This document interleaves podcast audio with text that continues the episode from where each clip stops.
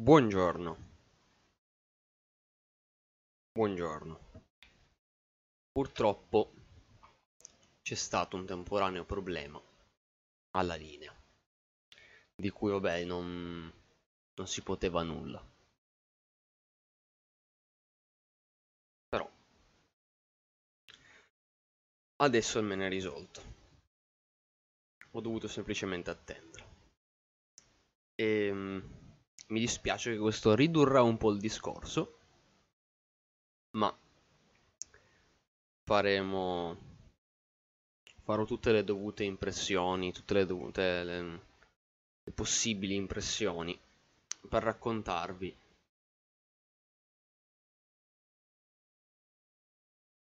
del fantastico. Abbiamo un po' di cose da un po' di cose da dire e partirò subito dalla, dalla cosa diciamo un po' più un po' più rilevante. Sì mi è piaciuto. Sì. Ho preso in mano questo libro l'ho l'ho letto. E, e posso dire sì sono sono rimasto soddisfatto. Sono rimasto soddisfatto dalla, dalla lettura e um, ho apprezzato effettivamente la storia. Una storia che non è, mm, come dire, eh, non ha nessun fattore che a un certo punto mi ha fatto, mi ha fatto dire wow, cioè qualcosa che mi ha stupito enormemente. Ma non ci deve necessariamente essere. Deve essere l'importante è che sia una storia valida. E infatti è stata una storia che, ehm, che mi è piaciuta. Ma questo perché? Ehm, perché ha un bello stile si sviluppa in maniera diversa rispetto a Broken Realms, perché nonostante eh, Broken Realms mh, racconti di guerra, eh, ha uno stile che si mantiene più sul racconto personale, sul, cerca più di raccontare la storia dei personaggi, eh, pur comunque ovviamente descrivendoti la guerra. Ehm, zona di guerra Chardon invece. Buongiorno, buongiorno a tutti. Buongiorno, vi saluto tutti. Buongiorno. Ehm, zona di guerra Chardon invece eh, ha uno stile differente. Ossia, eh, racconta un po' dei personaggi coinvolti, ma eh, si attiene di più allo stile di un racconto di guerra cerca più di raccontarti mh, l'avanzamento della guerra, ma lo fa in maniera ehm, piuttosto carina, anche per delle scelte di, mh, di, stile della scrittura, ma vi faccio un esempio proprio che io ho apprezzato e che mi fa proprio capire l'intenzione. Eh, ci sono dei punti, vi, fa vi, faccio un esempio proprio concreto, ve ne, ve ne vado a prendere uno.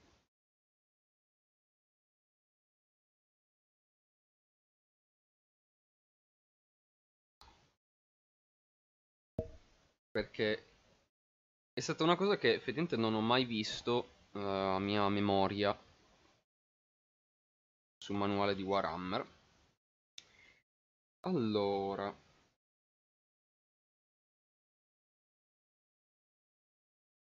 ok, c'è un estratto a pagina 10 che vi mostra um, che va, semplicemente ve lo leggo e faccio capire cosa, cosa intenda. Cosa int anche così intendo io. Allora.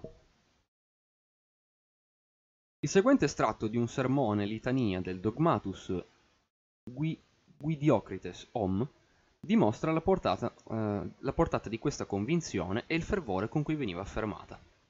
Fratelli, che le vostre cogitazioni siano prive di errori. Assioma fattuale. Le deleterie emissioni criptospettrali che diffondono empia disarmonia nel regno dell'omnissia influenzano le unità biologiche di ogni ordine della divina creazione. Precisazione.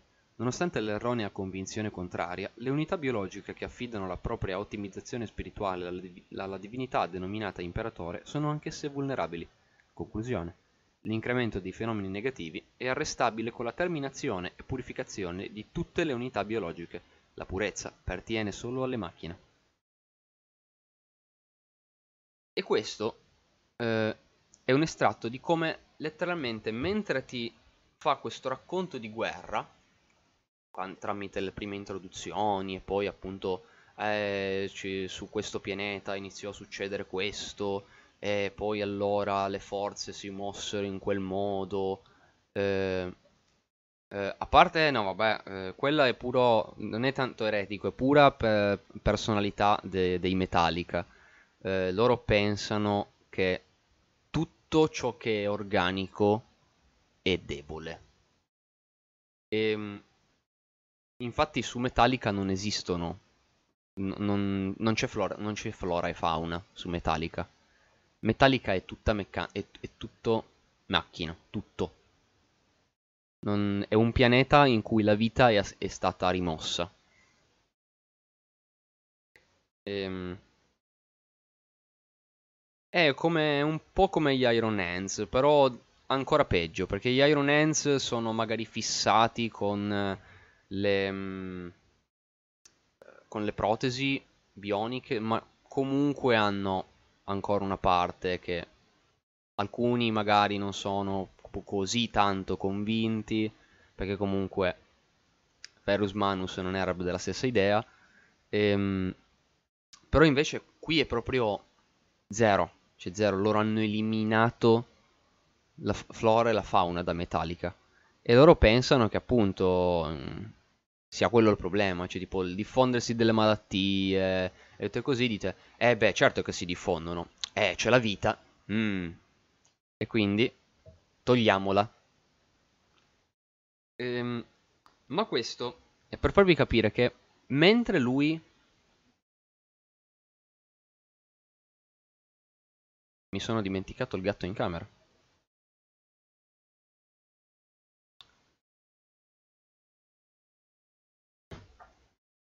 Il gatto in camera fa casino a un certo punto.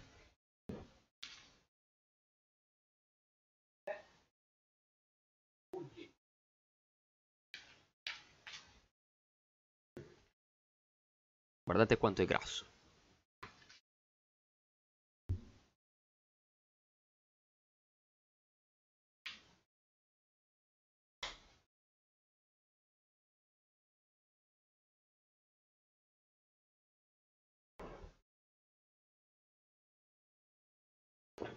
Dicevo. Ma hai sentito un tostapane che sia male effettivamente? Sì, sì, sì, no, appunto.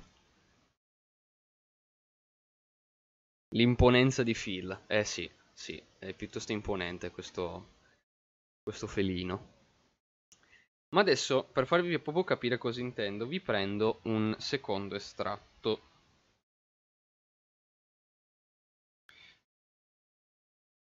Contro di essi si ergeva l'esiguo gruppo d'armata 727 Cadiano del colonnello Elena Broschi. Un resoconto di prima mano degli aiutanti del colonnello rivelò che, anche con una forza tanto grande all'assalto dei mondi che proteggeva, Broschi mantenne un contegno, con, contegno algido. Non credo che... Eh, po, due punti, cioè... E poi estratto. Non credo che il colonnello credesse di poter vincere. Non era una sciocca. Per il trono, neanche per sogno. Ma era una cadiana, e al comando. Non siete dei nostri, non capireste cosa vuol dire, ora più che mai. Cadia resiste, sempre. E così faremo noi, nonostante tutto. Vedete proprio come se... Eh, letteralmente, nonostante ci sia un narratore oggettivo, ossia quello che ti viene detto nel libro non è... Ehm, non ha possibilità d'errore nel senso non è un narratore interno eh, che raccoglie delle informazioni ma potrebbe dirti qualcosa di sbagliato perché è fallibile.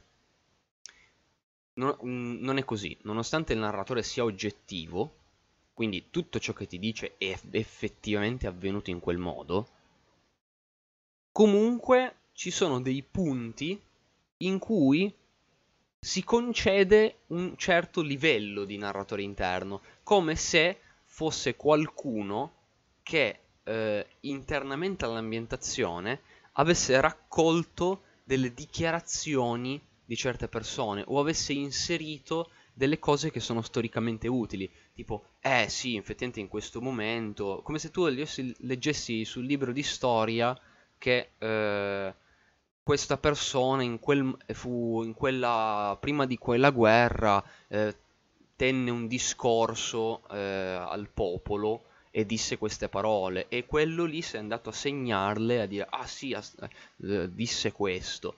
O tipo magari ehm, quelli che mh, mm, vanno magari sul fronte a eh, chiedere a, um, a, parlare con i soldati mi viene l'esempio in uh, Full Metal Jacket Full Metal Jacket quando uh, uh, ci sono i giornalisti che vanno a intervistare i soldati sul, sul fronte e intervistano tanti, intervistano pure Joker e gli chiedono perché tu hai scritto Born to Kill sul, sul, sull'elmetto e lui risponde per, per rappresentare la duplicità dell'uomo.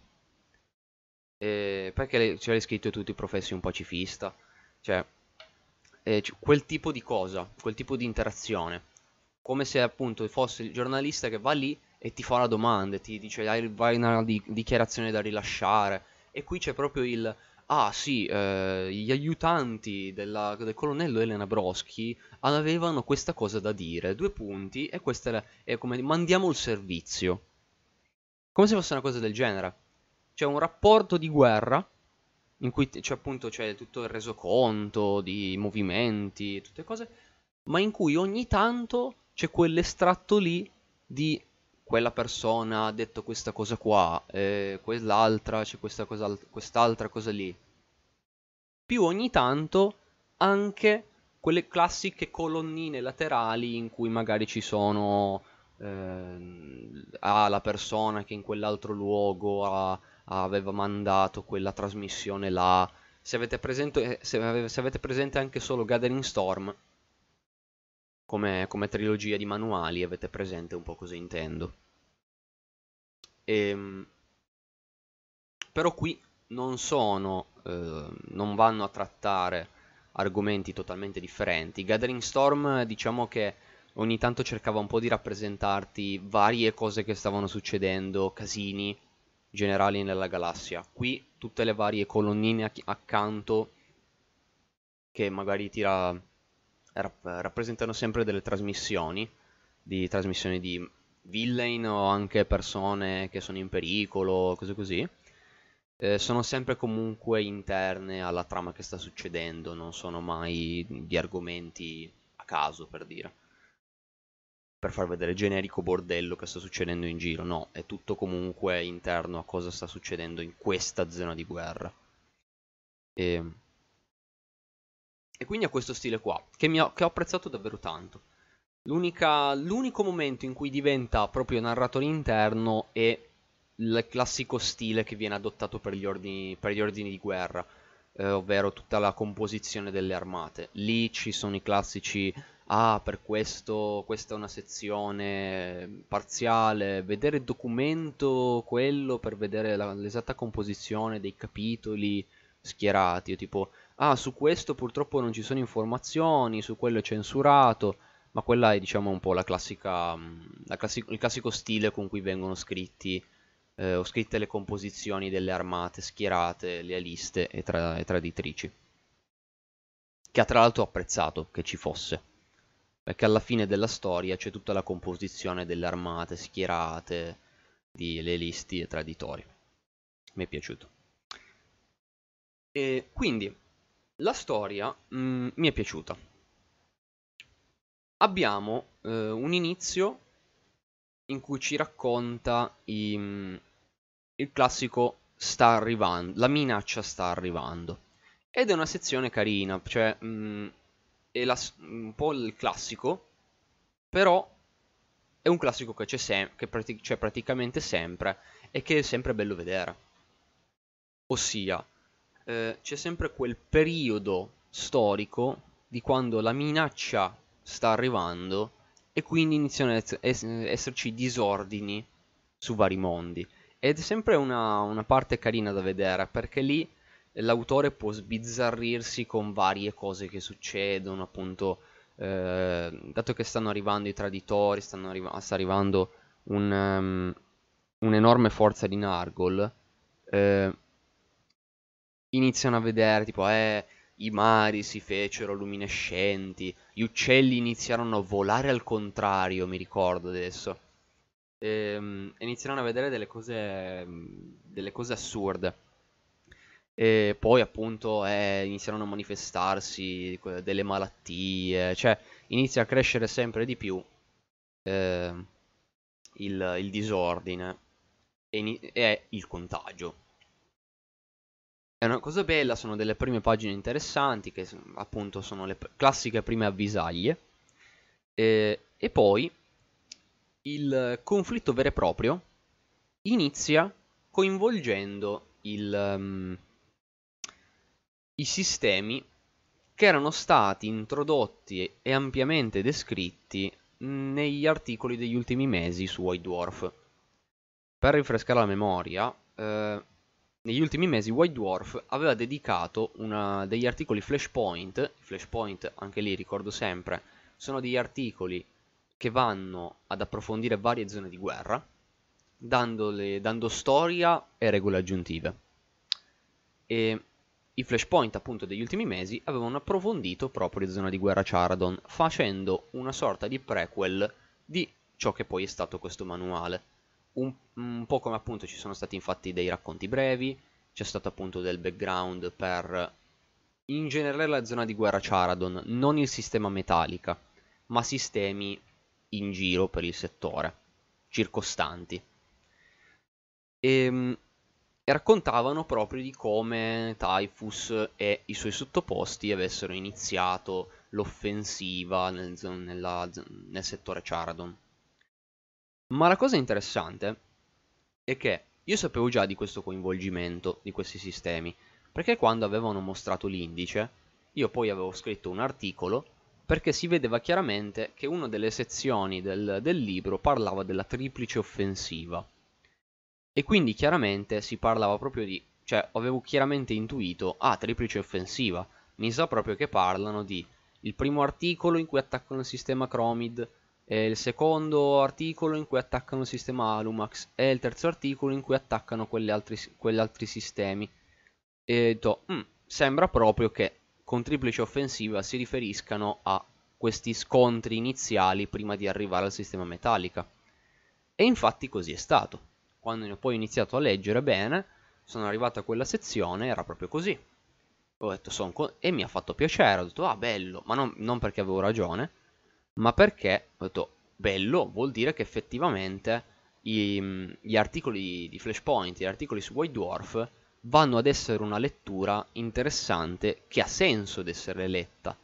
Non, non sono tipo, ah sì, vabbè, mh, mm, è successo anche quello nel senso, non va ad essere una componente estremamente inutile, per cui se io cambio che quei sistemi si trovano al posto del settore Charadon, ma al settore Pinco Pallo, eh, nessuno lo nota. No, cioè, vanno ad essere veramente parte integrante della storia. Ma allo stesso tempo non vanno ad essere una lettura obbligatoria. Non vanno ad essere una lettura che se tu non l'hai letta, detto, se tu non ti sei preso i tre White Dwarf di quei mesi, e magari a un certo punto quando finiscono, eh, escono dalla produzione, quei, mh, mm, quei White Dwarf, tu, Bomb, non, eh, magari ti perdi un pezzo, eh, non è così. Effettivamente lui, il manuale riesce a raccontarti bene o male cosa succede in queste... Ci sono letteralmente 1, 2, 3, tre pagine dedicate a questa cosa, ma è bello perché riesce a farti sia un riassunto di certe cose che succedono nel, e che venivano già un po' introdotte nel, eh, nei flashpoint. Tant'è che, come vi ho detto, il colonnello Elena Broschi, il colonnello Elena Broschi era stato già introdotto appunto su White Dwarf negli scorsi mesi. Ehm, ma ti dice anche cose nuove. Oltre a dirti cose nuove, tu magari appunto vai a leggere gli articoli su White Dwarf perché magari vuoi sapere qualche dettaglio in più. Ma sono dettagli in più che sono piacevoli da sapere, ma se non li sai non ti toglie nulla. Non ti preclude assolutamente la, la possibilità il, di capire o il piacere di leggere eh, tutto, questo, tutto questo manuale. Riesce ad essere sia un riassunto, ma anche un, un'informazione in più.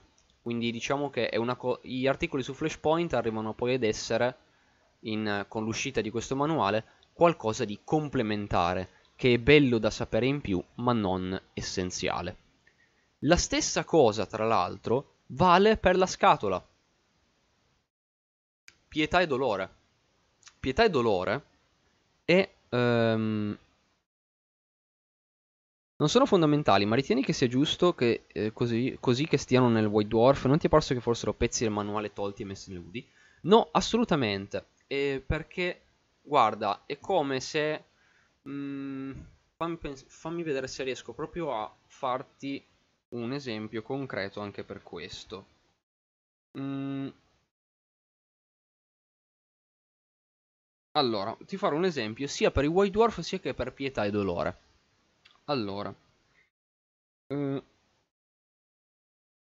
tali attacchi iniziarono sul mondo mausoleo Riposo della Martira. Qui la famigerata Lelite Esperax aveva stabilito un maestoso circo degli orrori gladiatoriali, il cui elegante carnaio era cominciato dalla capitale Purezza per poi diffondersi sul resto del globo. Quel conflitto inghiottì la missione di ripristino pre previdente, inviata sotto la Palatina Luminas a recuperare una re reliquia fondamentale per la difesa spirituale del lontano Alexistor. Innescò anche una catena di incursioni gemelle condotte da altri capiguerra drucari che volevano spodestare l'Elite. Tu non hai assolutamente bisogno di leggere Pietà e Dolore, perché Pietà e Dolore va a raccontare la sua storiella ma che non è nulla di estremamente importante per, i, ehm, per la storia generale. Non è assolutamente una cosa vitale come appunto era Blood of the Phoenix, che letteralmente toglieva la parte importante e interessante di tutto, eh, tutto l'ascesa della Fenice.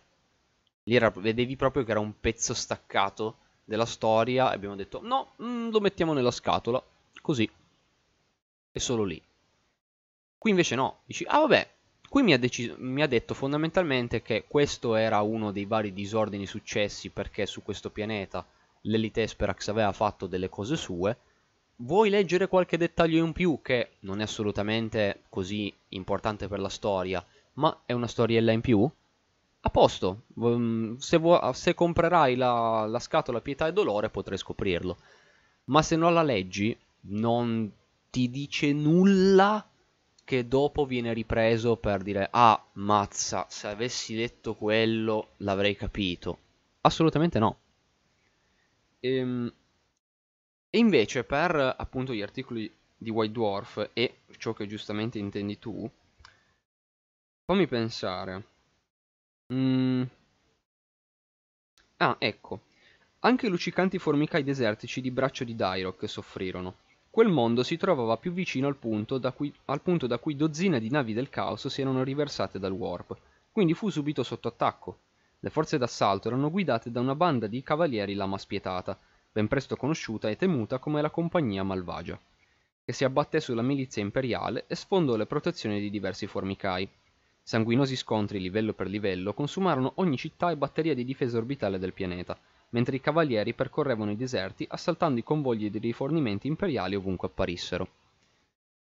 Qui mi dà appunto dei dettagli su, appunto, mi introduce agli ah, scontri che stanno avvenendo, in, gli scontri iniziali che stanno avvenendo sui vari sistemi di questa triplice offensiva, se io vado a leggere il White Dwarf, magari eh, mi dà qualche dettaglio in più su una certa battaglia specifica eh, che è avvenuta magari in, un, in cui delle guardie imperiali hanno resistito o appunto la, un, un, ricordo specifico per cui sono andato a prendere quell'estratto e magari che tipo eh, come avevamo, avevamo, tra l'altro detto proprio in una live precedente eh, contro questa co compagnia, di, compagnia malvagia di cavalieri traditori eh, qui ti viene detto eh si opposero per, uh, com per combatterli per affrontarli Nell'articolo su White Dwarf ti dice qualche parola in più e ti fa scoprire che quei, eh, quelle guardie imperiali cavalcavano quelle bestie che sembravano una sorta di Mumak eh, per affrontare appunto questi cavalieri. Mm, sono appunto piccole informazioni in più, non sono nulla che dà, dà l'impressione di oh mio dio, ehm, eh, servi- eh, si vede proprio che sono informazioni tagliate al manuale. No, anzi, sono appunto alcune cose che dicono un po' di parole in più al... Sì, questa sorta di elefanti da guerra, appunto. Eh, sono, ti dicono qualche parola in più su qualcosa che ti ha descritto qua e poi magari ti aggiunge qualche piccolo, estra... qualche piccolo approfondimento su alt... Mm, cosine che sono avvenute su quei pianeti, su quei sistemi e boom.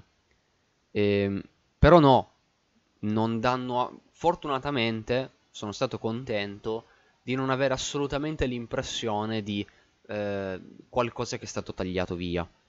Anzi, appunto, il, um, il manuale si prende assolutamente la... Cioè sembra quasi in realtà che il manuale è stato fatto e allora dopo sono state scritte le, scritti gli articoli su White Dwarf. Questa era la storia, ma eh, qualcuno si è preso la, la, briga di ah ok questa è la storia scrivia, prendiamoci un po' il tempo di scrivere qualche parola in più per chi magari vuole sapere un po' di più su, questo, su questi conflitti che erano avvenuti inizialmente. Quindi no, no, eh no, sono, non è assolutamente fortunatamente l'errore di, di Blood of the Phoenix. Sono veramente stato contento su quello e eh, sia per appunto per il lato White Dwarf sia per il lato scatola. Sono stato contento della gestione di questo manuale da entrambi i lati, l'hanno azzeccato da tutte e due, da due le parti. Contento di questa cosa.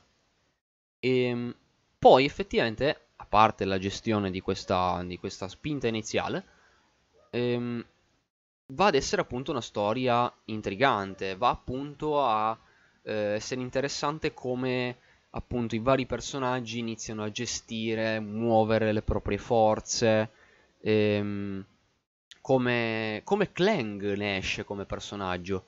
Clang era, eh, cioè il fabbricato general di, mm, eh, di Metallica. Eh, fabbricato general di Metallica e, ed è un personaggio che eh, ho apprezzato. Perché l'ho apprezzato? Perché eh, era stato brevemente introdotto nel, um, eh, su White Dwarf. Sì, era stato introdotto brevemente su White Dwarf, ma proprio brevemente. E quindi ho detto, uh, sarebbe bello se, essendo un fabbricator general, venisse poi approfondito nel manuale. E, ehm, e infatti anche lì, quando poi, quando ho visto l'indice di Zona di Guerra Charadon ho visto che c'era una sezione dedicata a lui, c'era proprio il suo nome, ho detto, bene, già questo è positivo. Spero comunque che poi non sia solo una sezione in cui mi parlano un po' di lui, ma poi nella storia fa due cagate ed è inutile. No, non è così. Eh, effettivamente, Clang è una parte importantissima della storia. Clang è un... Una, Eptus Clang è assolutamente un partecipante della storia di questo manuale ed è eh, caratterizzato, tra l'altro. È un personaggio di cui effettivamente noi vediamo una buona caratterizzazione e si, riusciamo a, a, vedere come si rispecchia la mentalità del, del mondo forgia metallica. Sì, appunto, c'è ed è, non è solo una comparsata solo per dire ah sì, c'è il Fabricator General, eh, fa due cagate e poi boom, basta, non lo vediamo mai più. No, anzi, innanzitutto la sua descrizione è bella. Cioè, riesce ad essere già interessante per come è fatto. Ehm... Un momento.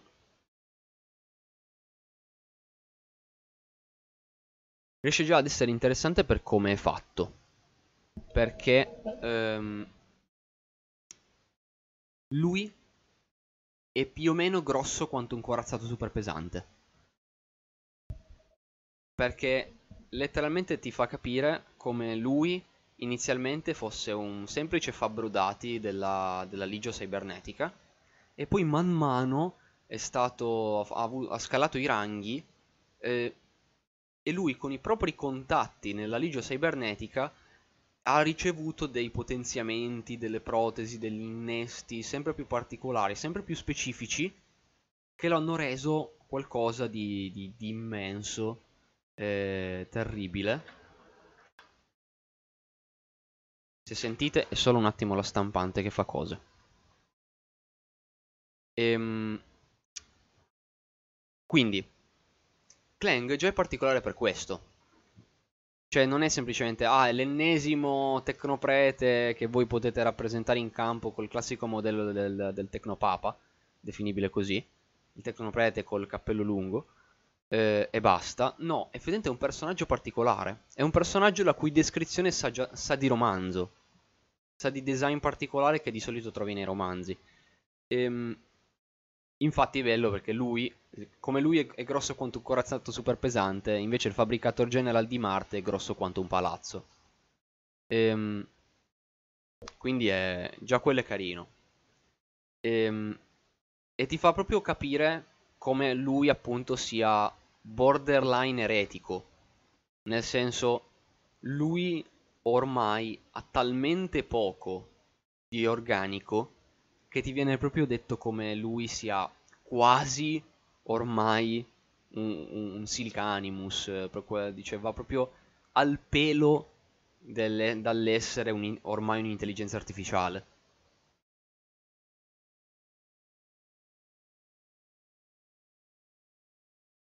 C'è qualcosa in casa tua che non fa rumori strani? No. No. No. Posso confermare? No. E...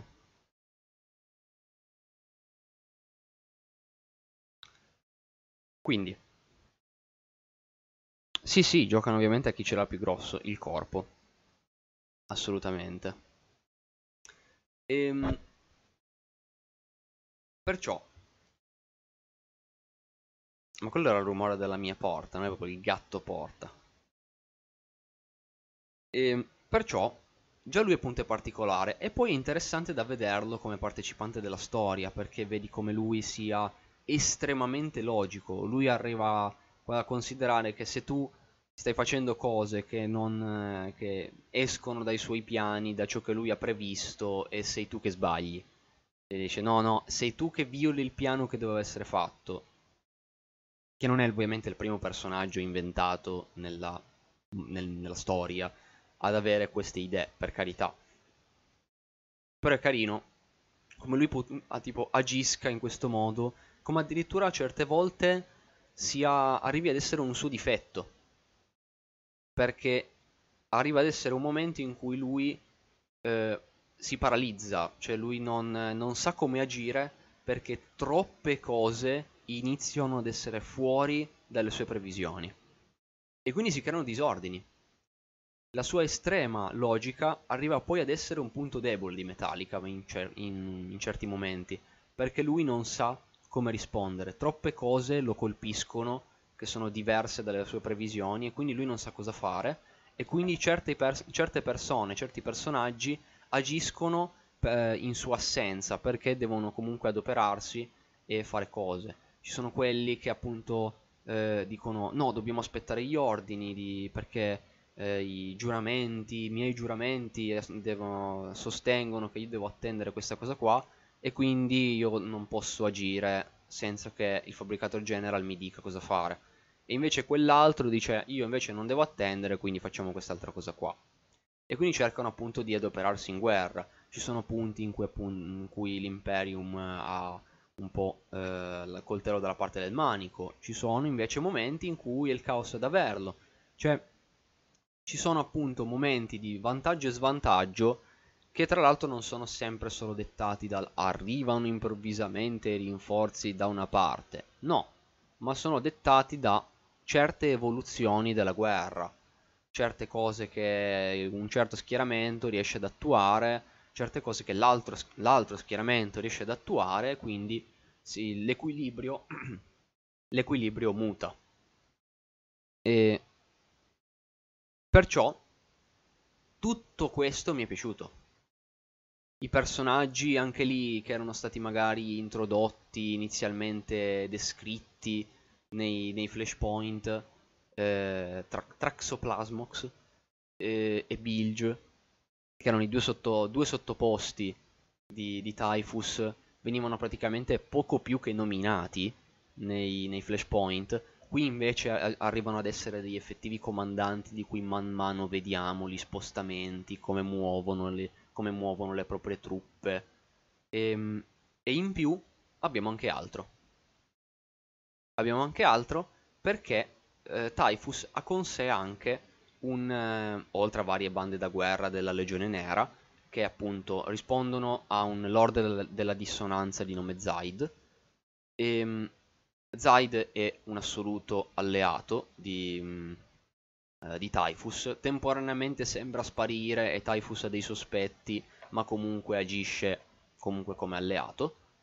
E, allo stesso tempo però ci sono eh, dei membri della Legione Alfa e, del, e dei Predicatori che, ehm, che inizialmente agiscono in suo favore, ma poi scompaiono.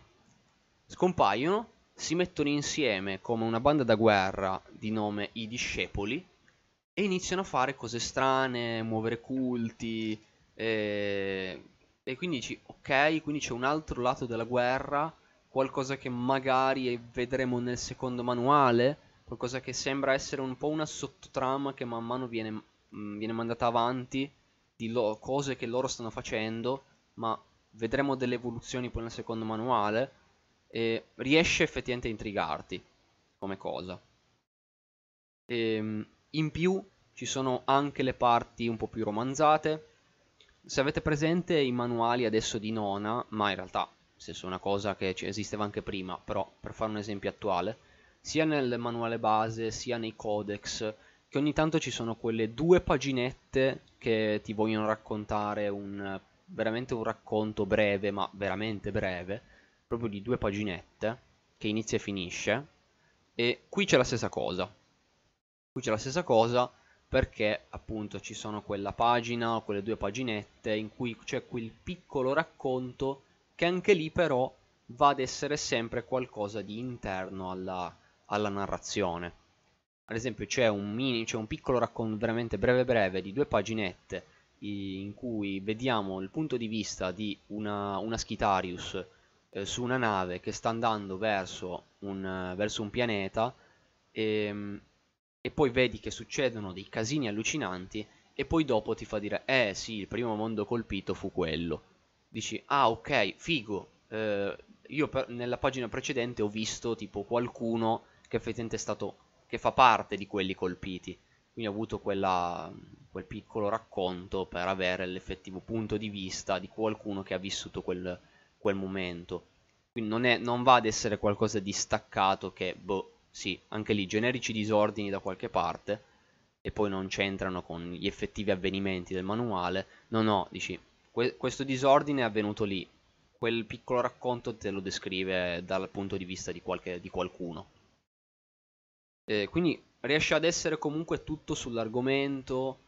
Eh, bene o male tutte le parti vengono sfruttate bene ehm, mi fa piacere.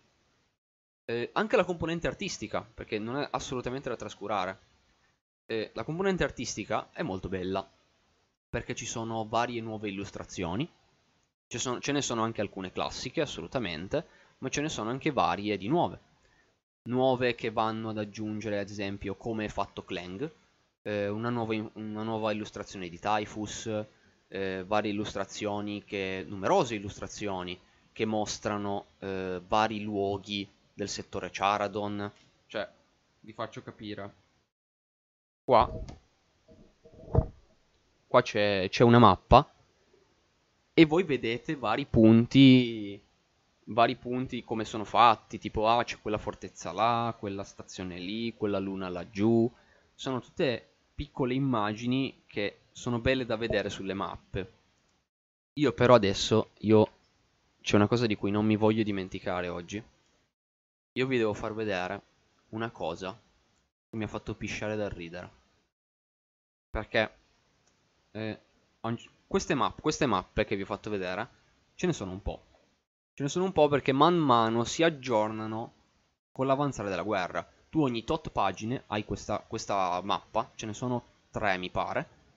Ehm, e man mano tu vedi, ah, figo, queste forze stanno attaccando questo pianeta, questo, cioè questo sistema, si stanno spostando di qua, stanno intervenendo di lì. È figo perché ti fa, è, un, è un, fondamentalmente una mappa strategica di movimenti delle forze coinvolte.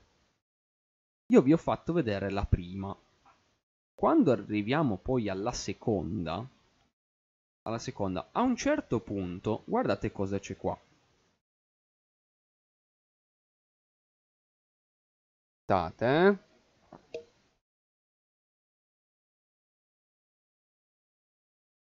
Qui ci sono i Thousand Sons, la stirpe dei mille.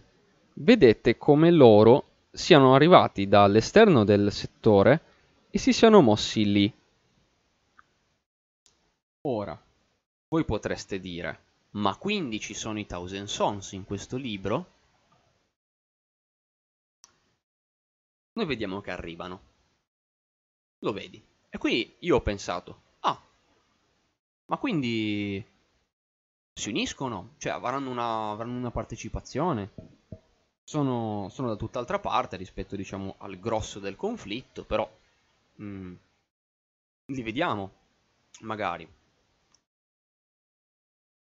Però tu leggi le, se- le pagine seguenti e tu vedi, ah, vabbè, ah, arrivano, eh, c'è stato l'intervento delle forze di Deimos, eh, sì, perché arrivano i Grey Knights, arrivano i Grey Knights, ma diciamo che non, non viene, non viene riscontrato, non ci viene raccontato che cosa fanno propriamente i Grey Knights, perché in realtà stanno agendo le forze di Deimos, del mondo Forgia Deimos, che vabbè è una luna, ma Luna Forgia Deimos, eh, che sono affiancati da alcuni membri dei Grey Knights segreti, nessuno sa. Ehm, agiscono, quindi loro contro i demoni e cose così, ehm, molto potenti, molto forti, Infatti li vedi anche già in questa seconda mappa. Però nelle pagine seguenti tu non vedi l'arrivo di... dei Thousand Sons. Dici, boh, non fanno niente. E, e poi tu vedi la terza mappa. La vedi la terza mappa? E qui. E i Thousand Sons se ne stanno andando.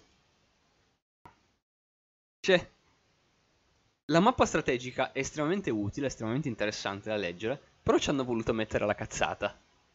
Nella seconda ti hanno fatto vedere tipo i Thousand Sons che hanno detto Ah, minchia, wow, che figo, wow, qui ci sono opportunità di razzie, di ah, andiamo in questo settore. Poi tipo, hanno visto cosa stava succedendo e hanno detto Nope, we're out. Cioè, Letteralmente vedi le forze dell'Imperium che improvvisamente hanno la freccia dritta su di loro e i, i Thousand Sons che hanno detto Oh no shit, we're out. Nope, nope, nope, nope, nope. I Thousand Sons non ci sono in questo libro. Sono lì solo per dire Ah, bello. E poi no. No, bordelli, ce ne andiamo. Ma ha fatto troppo pisciare sta cosa perché la noti la noti se guardi bene la mappa strategica e guardi benissimo tutte le forze in atto. Dici, ah ok, vediamo chi c'è, cosa fa. E noti sta cacata. E noti sta cacata dei Thousand Sons che fanno un attimo capolino per poi dire io qui no. E niente, mi ha fatto troppo ridere sta cazzata. Ma è, è l'unica cazzata, per il resto il libro è, è serio. Però, ma questa cosa è stata una cazzatina, mi ha fatto riderissimo. Ehm, per il resto, appunto, la storia è assolutamente bella, valida. Ehm, e tra l'altro, punto da non trascurare, qui abbiamo un riferimento temporale. Non sappiamo esattamente come sia temporalmente posizionato ehm, il settore Charadon in, seguito alla fine della Noctis Eterna e appunto nuove, nuovi sistemi di datazione però si prende il tempo di dartene uno come era avvenuto su Vigilus, Vigilus aveva adottato il suo sistema di datazione e infatti poi è stato descritto, l'abbiamo visto, è stato usato e qui non è lasciato al caso subito, immediatamente nelle primissime pagine, ti fa vedere che Eptus Clang, dato che appunto bisogna, eh, deve esserci logica, deve esserci ordine, crea un nuovo sistema di datazione interno al settore, al, alla zona, um, al settore Charadon. Oggi, oggi altra moltitudine di rumori, ci piace proprio.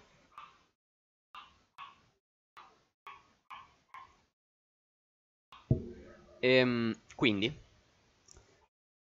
è figo perché va a descriverti eh, come lui abbia creato un sistema di datazione, datazione ma anche di orario, in base al, ai cicli di turnazione lavorativa di Metallica.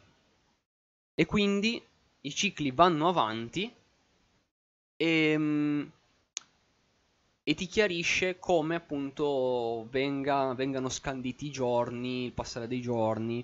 Non sai esattamente magari quanto duri proprio un giorno, perché bene o male capisci che il ciclo di turnazione lavorativa equivale a un giorno fondamentalmente, anche da come trattano i cicli, quando si riferiscono ai cicli nella storia di questo manuale capisci che stanno parlando di giorni praticamente, che usano cicli al posto della parola giorni.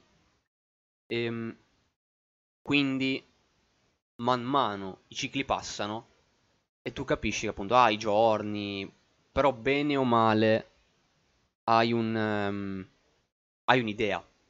Riesci ad avere un'idea, dici "Ah, figo", quindi ecco come nel settore Charadon iniziano a organizzarsi col tempo. Cioè, era quella cosa che vi dicevo che mancava, una certa un ok, c'è un problema sul tempo, ma fatemelo pesare, fatemelo sentire. Me l'avete fatto sentire una volta su Vigilus, però fatemelo capire che la gente ha problemi a organizzarsi col tempo perché ormai è tutto un, un casino, quindi crea dei nuovi sistemi per tenere ordine sul tempo che passa. Perché altrimenti sapeva solo di ah, non abbiamo voglia di organizzare temporalmente le cose, quindi le buttiamo a caso e eliminiamo ogni riferimento di tempistica. E invece no, qui torna a farsi sentire la questione di come la gente si debba organizzare e nel caso appunto del punto di vista di Clang eh, lui non sopporta che ci sia questo disordine, che non ci sia un passare del tempo scandito in maniera esatta e quindi dice no ok, non possiamo basarci su questa cosa e ehm, allora lo basiamo interamente su eh, questo ciclo. Questo è il ciclo di Metallica, eh, i giorni passano così e avremo questo sistema di, di datazione ehm, per organizzarci. E quindi infatti tu nelle varie sezioni vedi che siamo questo ciclo. C'è il CTL, ciclo di turnazione lavorativa, e quindi c'è, ah, siamo al CTL eh, 700 qualcosa, e noi alla fine di, tu, di que tutto questo libro siamo oh, oltre il CTL 990. E, sì, ma un pochettino di OCD, un pochettino proprio. Ehm, quindi anche su questo aspetto mi è soddisfatto, perché va proprio a prendere vari di quei punti che io criticavo di come eh, stava andando avanti la gestione dei manuali e problemi che appunto aveva anche un po' il, il manuale di non edizione. manuale base. Qui invece sono rimasto contento. È un, è un manuale che comunque non considero complessivamente a livello di, ehm, di Broken Realms Morati, ma comunque è veramente tanto tanto un passo avanti, o meglio un ritorno ad essere un passo avanti, perché diamine, eravamo andato tanto indietro. E qui invece abbiamo dei passi avanti, cioè un ritorno appunto in grande stile, un ritorno decisamente positivo per i manuali narrativi di Warhammer 40.000, che poi riesce comunque anche a darti qualche piccola novità che non avevo visto prima nei manuali narrativi e che è un piacere vedere. Mi è piaciuto, molto interessante. E vorrei tra l'altro spendere qualche parola sulle regole, ma non su ah questa regola è forte, quell'altra no, puramente le cose su cui io posso effettivamente spendere delle parole con criterio, ossia puramente come sono fatte. Innanzitutto, eh, mi fa piacere vedere che tutte le varie parti eh, in più di, mm, di regole sono ciò che avevo ipotizzato essere nell'articolo che appunto avevo scritto post descrizione dell'indice dei contenuti del libro, ossia contenuti che non vanno ad essere già degli aggiornamenti per i codex che ti rendono l'acquisto di questo manuale obbligatorio per giocare. E vanno ad essere appunto qualcosa che tu vuoi, com- vuoi comprare se ti interessa. Cioè, se tu sei un appassionato di Metallica, dici mia, il mondo forgia di Metallica mi piace davvero tanto. Io lo gioco e sono davvero contento magari di leggere una storia che li coinvolge e di magari avere delle regole per, aggiuntive interessanti per rappresentarli. E questo manuale lo fa. Non è tipo, diamine, eh, il Castellan mi hanno aggiornato tutte le regole e adesso non le ho più sul codex perché quelle non sono più valide. Adesso devo per forza spendere 40 euro di manuale perché, eh, perché le regole del Castellan e di quelle altre unità, ora tutte le regole aggiornate sono per forza su quel manuale. E, niente, e io non posso giocare quelle unità perché sono, ho le schede tecniche obsolete sul codex. Non è così. Non è così. Tutto il manuale ti aggiunge qualcosa di totalmente opzionale se a te piace quella fazione. E così è per la casata, la casata Raven dei Cavalieri Imperiali, così è per il culto della lotta degli Elder Oscuri. Sono quella cosa proprio per, ah, a te piace questa fazione? Diamine, ti diamo delle regole belline per giocarle. Per giocare questa fazione che ti piace. In più, le armate famose. Le armate famose erano quella cosa che mi preoccupava un po' di più, perché sembravano tantissimo essere un ritorno delle formazioni. Delle formazioni. E già lì ho detto, mm, no, le formazioni magari no. Poi ho letto cosa intendevano per le armate famose e i miei timori sono un po' calati. C'erano ancora, ma un po' calati, perché iniziavano ad essere, o meno ad apparire, più come di distaccamenti.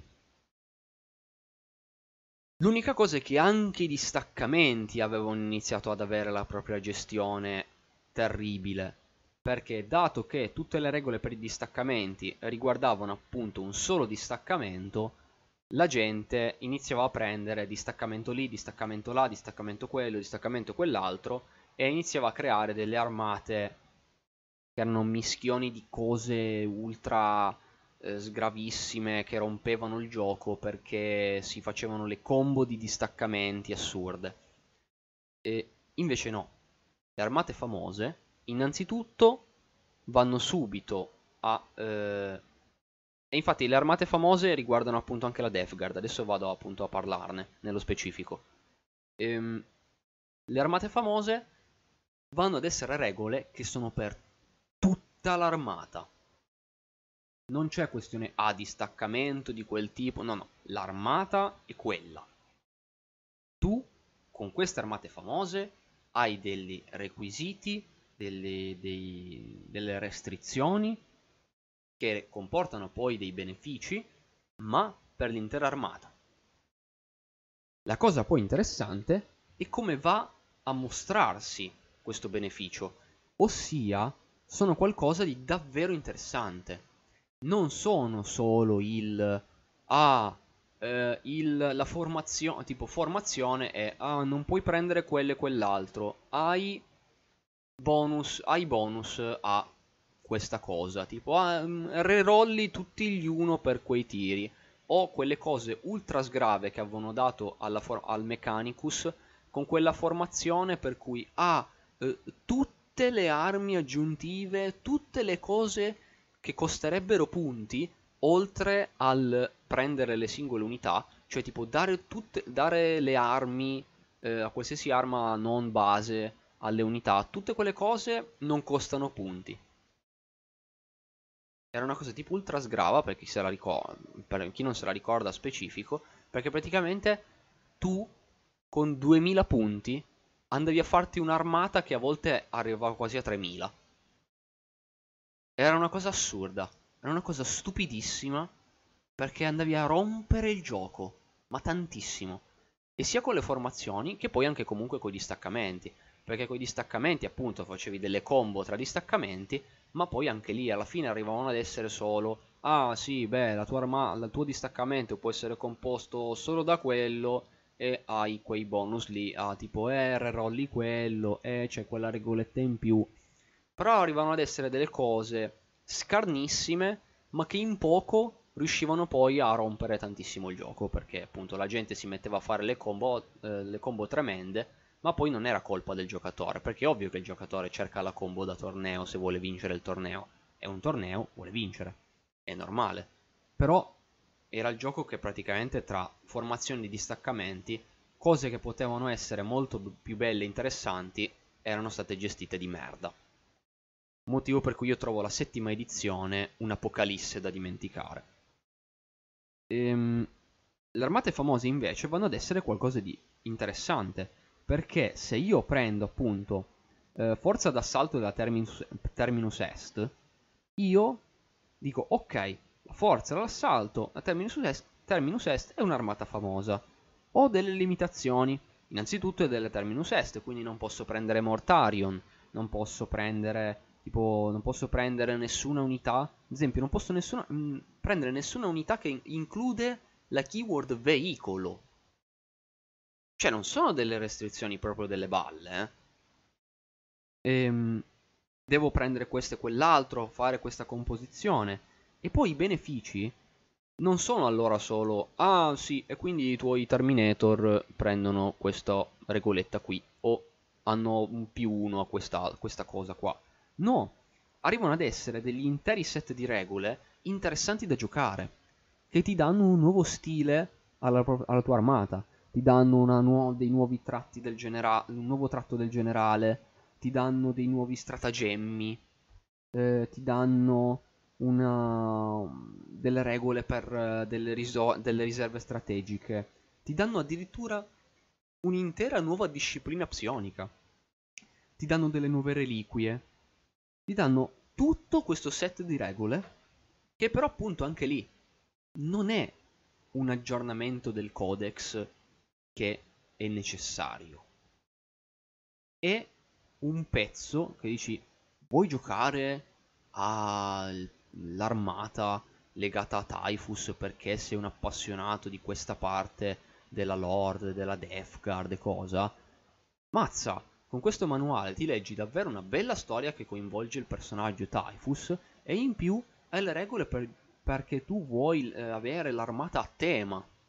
Cioè, è bello perché tutto è, è, fatto proprio per essere tutto più sul narrativo, tutto comunque su qualcosa che funziona assolutamente sulle partite bilanciate, eh, per carità. Però qualcosa che va ad adattarsi al giocatore che vuole avere le cose a tema, che vuole rappresentare la storia. Al proprio lobbista che vuole, ah che figo, voglio proprio avere l'armata a tema questa cosa qui. Eh, allora, diciamo che sicuramente occupa un po' di... Pa- c'è una pagina in più sicuramente perché ha la disciplina psionica, ma poi in realtà di armate famose ce ne sono anche altre e sono comunque tutte... Eh, hanno comunque tutte la stessa attenzione.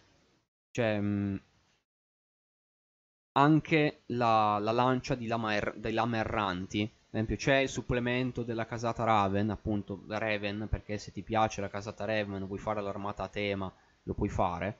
Ma comunque anche gli altri, anche le altre armate famose hanno, hanno un giusto livello di, ehm, di approfondimento. Anche loro hanno il tratto del generale, hanno, loro magari hanno una sola reliquia, ma hanno un po' di cose, ma anche perché sono sono, la, sono cavalieri, non è che possono avere 70 milioni di opzioni. Però anche loro magari hanno gli stratagemmi, hanno l'opzione di avere un cavaliere leggendario, hanno tipo un cavaliere più cazzuto. Ehm, però appunto tutte, tutte, tutti i cavalieri devono essere lame erranti e tutti, tutte le lame erranti non possono avere determinate cose. Ehm, quindi sono comunque tutti adeguatamente, tutte le armate famose sono adeguatamente ehm, approfondite. Però sono, rimangono comunque quella cosa in più che non va ad essere l'aggiornamento obbligatorio per il codex che io devo prendere per forza perché altrimenti non ho il, il mio codex ormai e ha qualche pagina da buttare. Ehm, quindi sì, era un, era un timore che io avevo gigantesco gigantesco. È proprio la cosa che quando appena hanno annunciato questo libro io vi ho espresso tantissimo questo mio timore. Fortunatamente ho potuto verificare il contrario. Ne sono stato assolutamente felice. Ehm, un'altra cosa in più, questa è sulla campagna. La campagna da giocare.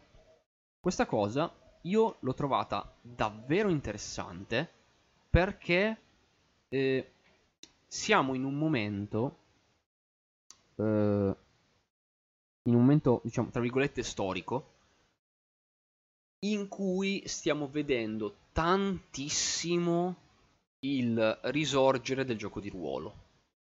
Negli ultimi anni il gioco di ruolo è riemerso eh, proprio in primo piano tantissimo, ma veramente in maniera estremamente prepotente. E Motivo per cui comunque eh, GV sicuramente ha dato più una componente ruolistica, è tornata a darla perché comunque ricordiamoci che Warhammer Fantasy Warhammer 40.000 nascevano tanto come, come wargame che avevano una pesantissima componente ruolistica nei, nei nei, nelle regole.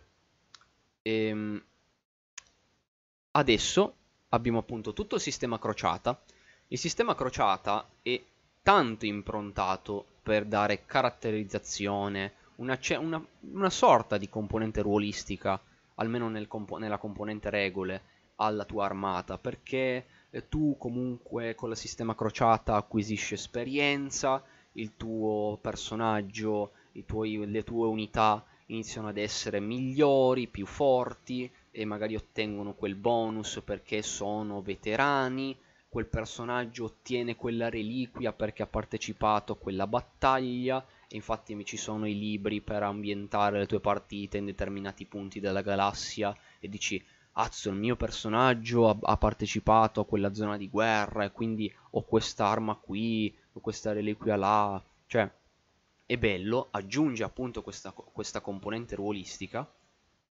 e cerca di reinsediarsi nell'ambiente ruolistico proprio che adesso è, è bello che sia tornato così prepotente, ma poi c'è questa campagna. Questa campagna mh, mm, non è semplicemente il ci sono delle missioni, giocale. No. Una cosa che ho apprezzato molto è che c'è il master. Questa, questo sistema di campagna introduce la possibilità di avere un master.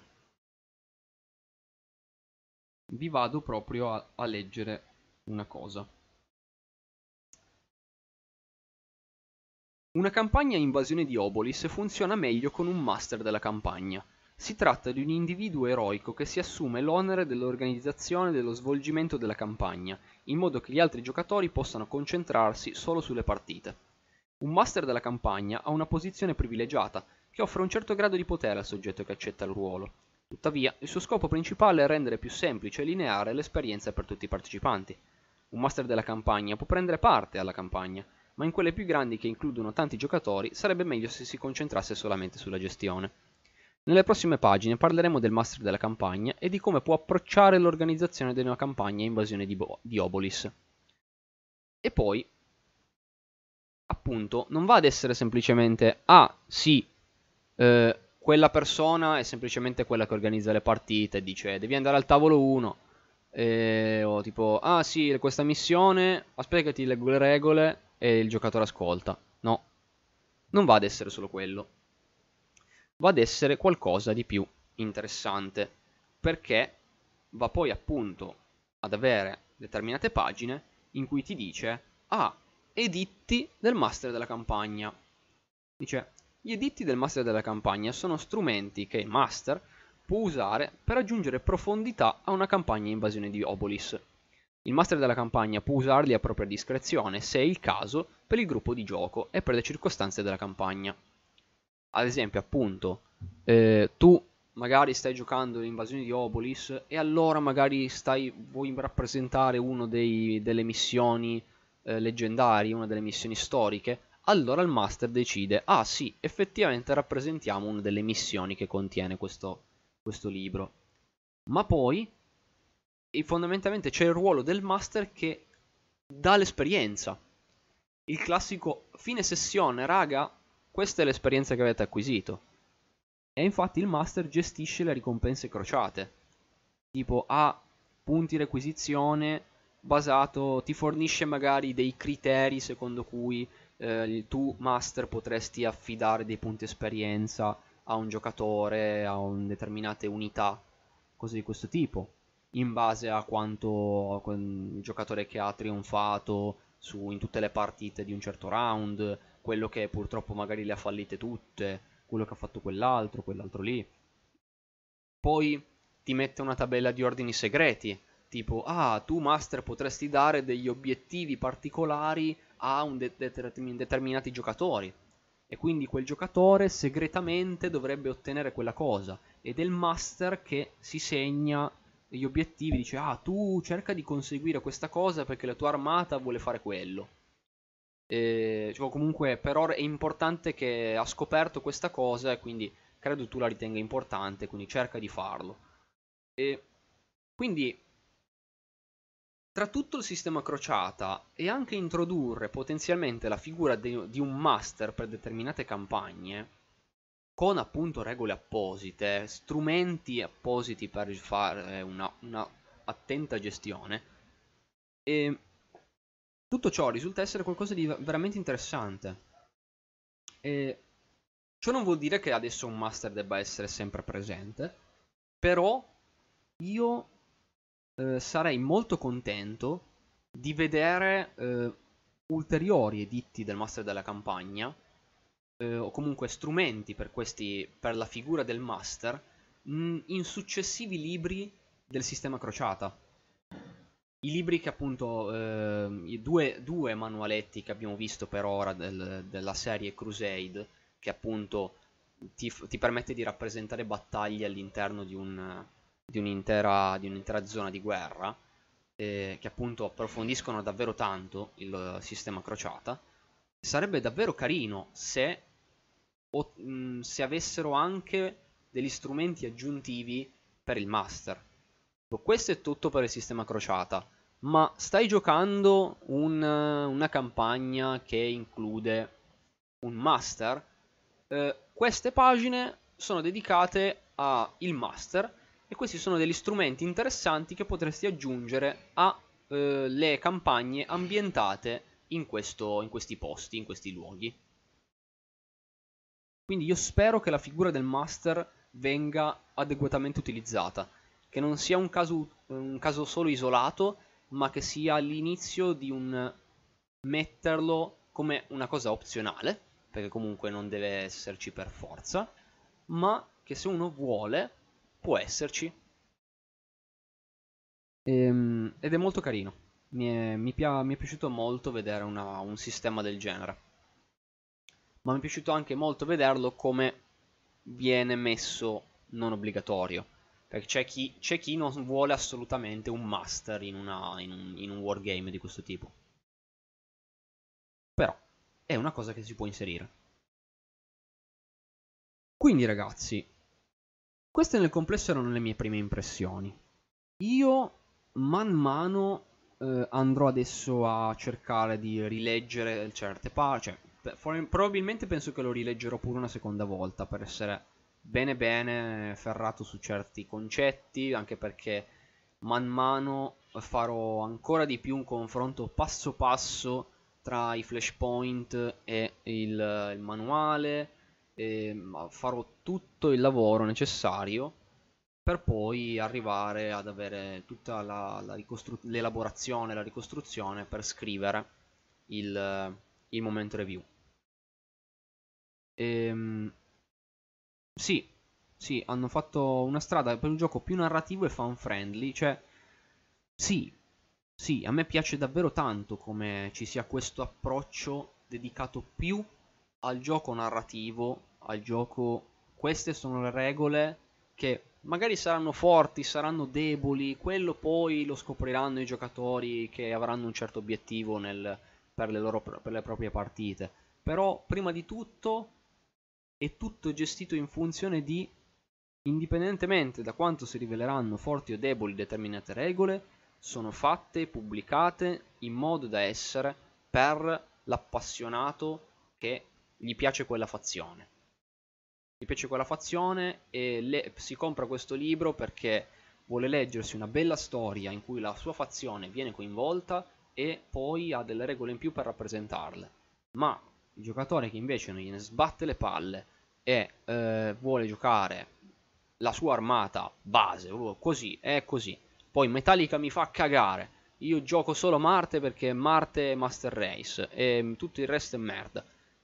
A posto, non ti comprare il libro e vivi comunque sano e tranquillo. E non c'è nulla che ti, ti, ti dà fastidio. Però magari dici, cazzo, però...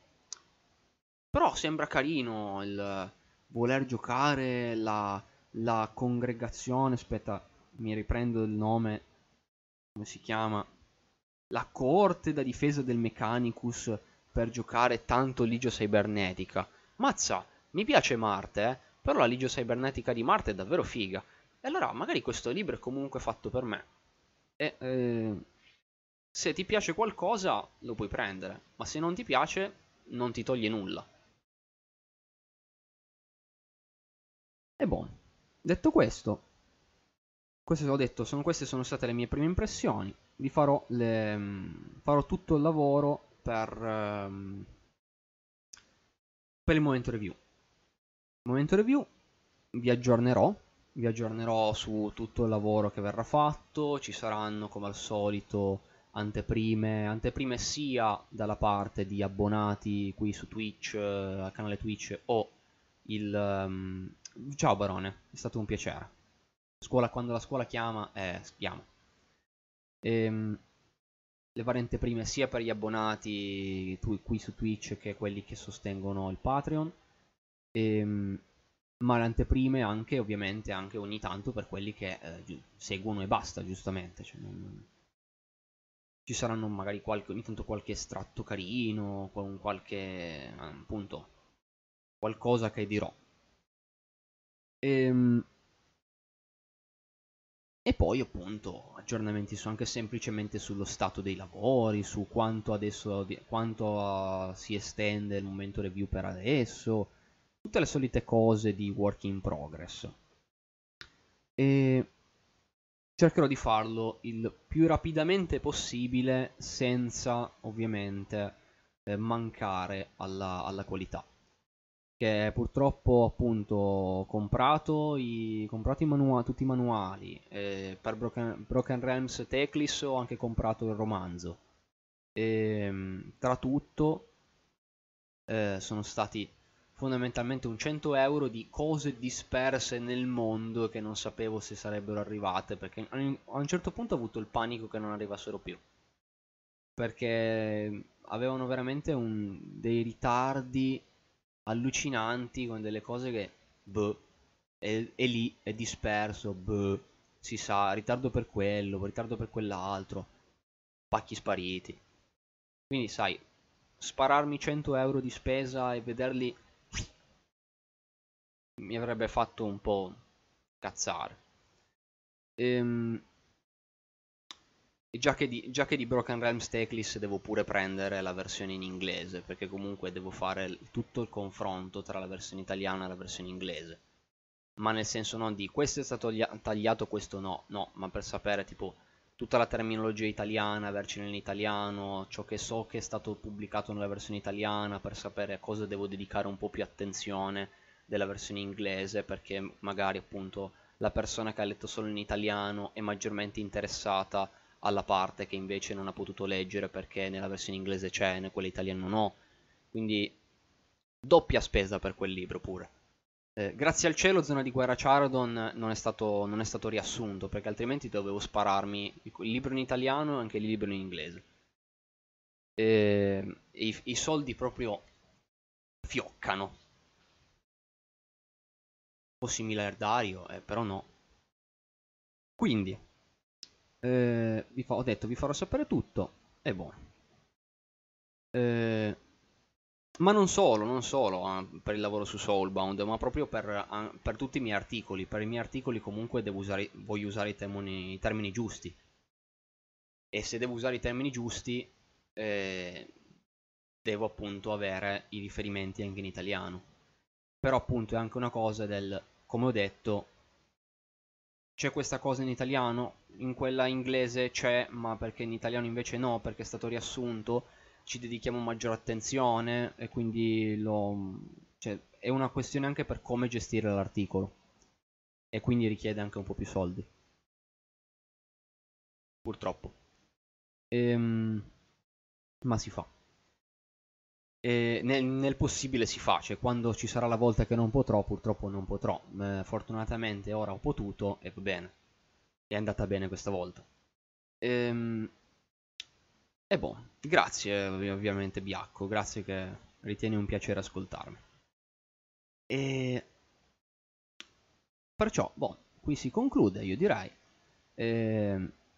Ovviamente il momento review sarà un grosso, cioè sarà, sarà un riassunto, un riassunto indubbiamente, ma con tutte le dovute analisi, e tutti i dovuti commenti, i dovuti confronti con le informazioni date tra racconti, eh, Flashpoint, eh, la pietà e dolore, ciò che è contenuto nel, nel manualetto della scatola ba- de- di, quelli, per la scatola, e, ehm, tutto quel materiale di contorno. Perciò, nonostante un po' il ritardo della live, penso di, aver, di essere alla fine riuscito a dire tutto quello che volevo dirvi. E... Sì, Probabilmente avete anche notato un po' che cercavo di velocizzare il mio discorso, letteralmente avevo di parlare più velocemente, in modo da comprimere.